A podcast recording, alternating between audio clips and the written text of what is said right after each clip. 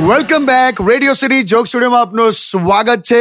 કાકી કંઈક તમે કહેતા હતા હમણાં? અરે એ તો તમે હમણાં જે વાત કરતા હતા ને કે આ ફોન બંધ રાખે છે. તો પણ એકની એક બધા ફોન પર વાત કરે શું કરવાનું? હા મને ખબર છે પણ આમાં છે ને કેવું છે ખબર છે કે અ, સતર્કતા રાખવી બહુ જરૂરી છે. એકદમ નવું લાવી હા તું? હવે નવું નથી મને ખબર છે પણ હવે એ પણ થાય છે લોકોથી. સાચી વાત છે કાકી.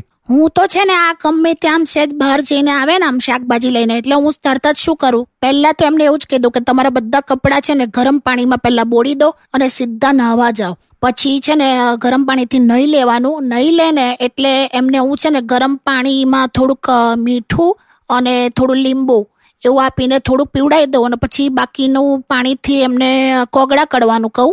એટલે કોગળા કરી દે ને પછી જેવા બહાર આવે એટલે એમને સેનેટાઈઝરનું કહી દઉં સેનેટાઈઝરથી હાથ લૂછી કાઢવાના અને પગ પણ લૂછી કાઢવાના. એ પતે ને એટલે પછી મને અત્યારે વિચાર આવે કે એના સિવાયનું કશું છે હજુ કરવાનું? બસ હવે તો તારે મને કુકરમાં નાખીને ચાર સીટી જ મારી દેવાની બસ.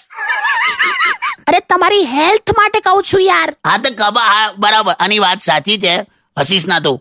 હું ક્યાં હસ્યો છું? સતર્કતા રાખવાની ને તો આ તો કેવું છે કે કોકનું કરેલું આપણને વળગેલા પેલા પશુના દવાખાનામાં ગયો કોઈ દિવસ? પશુના દવાખાનામાં હું શું કામ જાઉં? એવું નહીં તું પશુના દવાખાના પ્રાણીઓને પેલું ટ્રીટમેન્ટ આલે ને. હા પશુનું દવાખાનું ખબર છે. તું ત્યાં જા ને તો ત્યાં એક રજિસ્ટર હોય છે. એમાં બે કોલમ પાડેલી હોય. એમાં પહેલે તમારું નામ લખવાનું પછી બીમારી લખવાની. તો એટલું કોમેડી લાગે ને. એટલે? એટલે અંદર કેવું લખેલું ખબર? મુકેશભાઈ પૂંછડીમાં સોજો.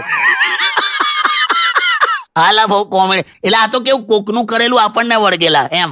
આખી વાત તમે મજાકમાં ઉડાઈ દીધી બોલ. હાલી હા હવે સતર્કતા આ બધી ક્યારે રાખવાની? જ્યારે તમે ઘરની બહાર જાઓ કે સોશિયલ ડિસ્ટન્સિંગ ના પાડો તો આ બધું કરવાનું. હું તો ઘરે જ ચૂલીએ એ બરાબર. બસ તારે તો ગીત સાંભળ.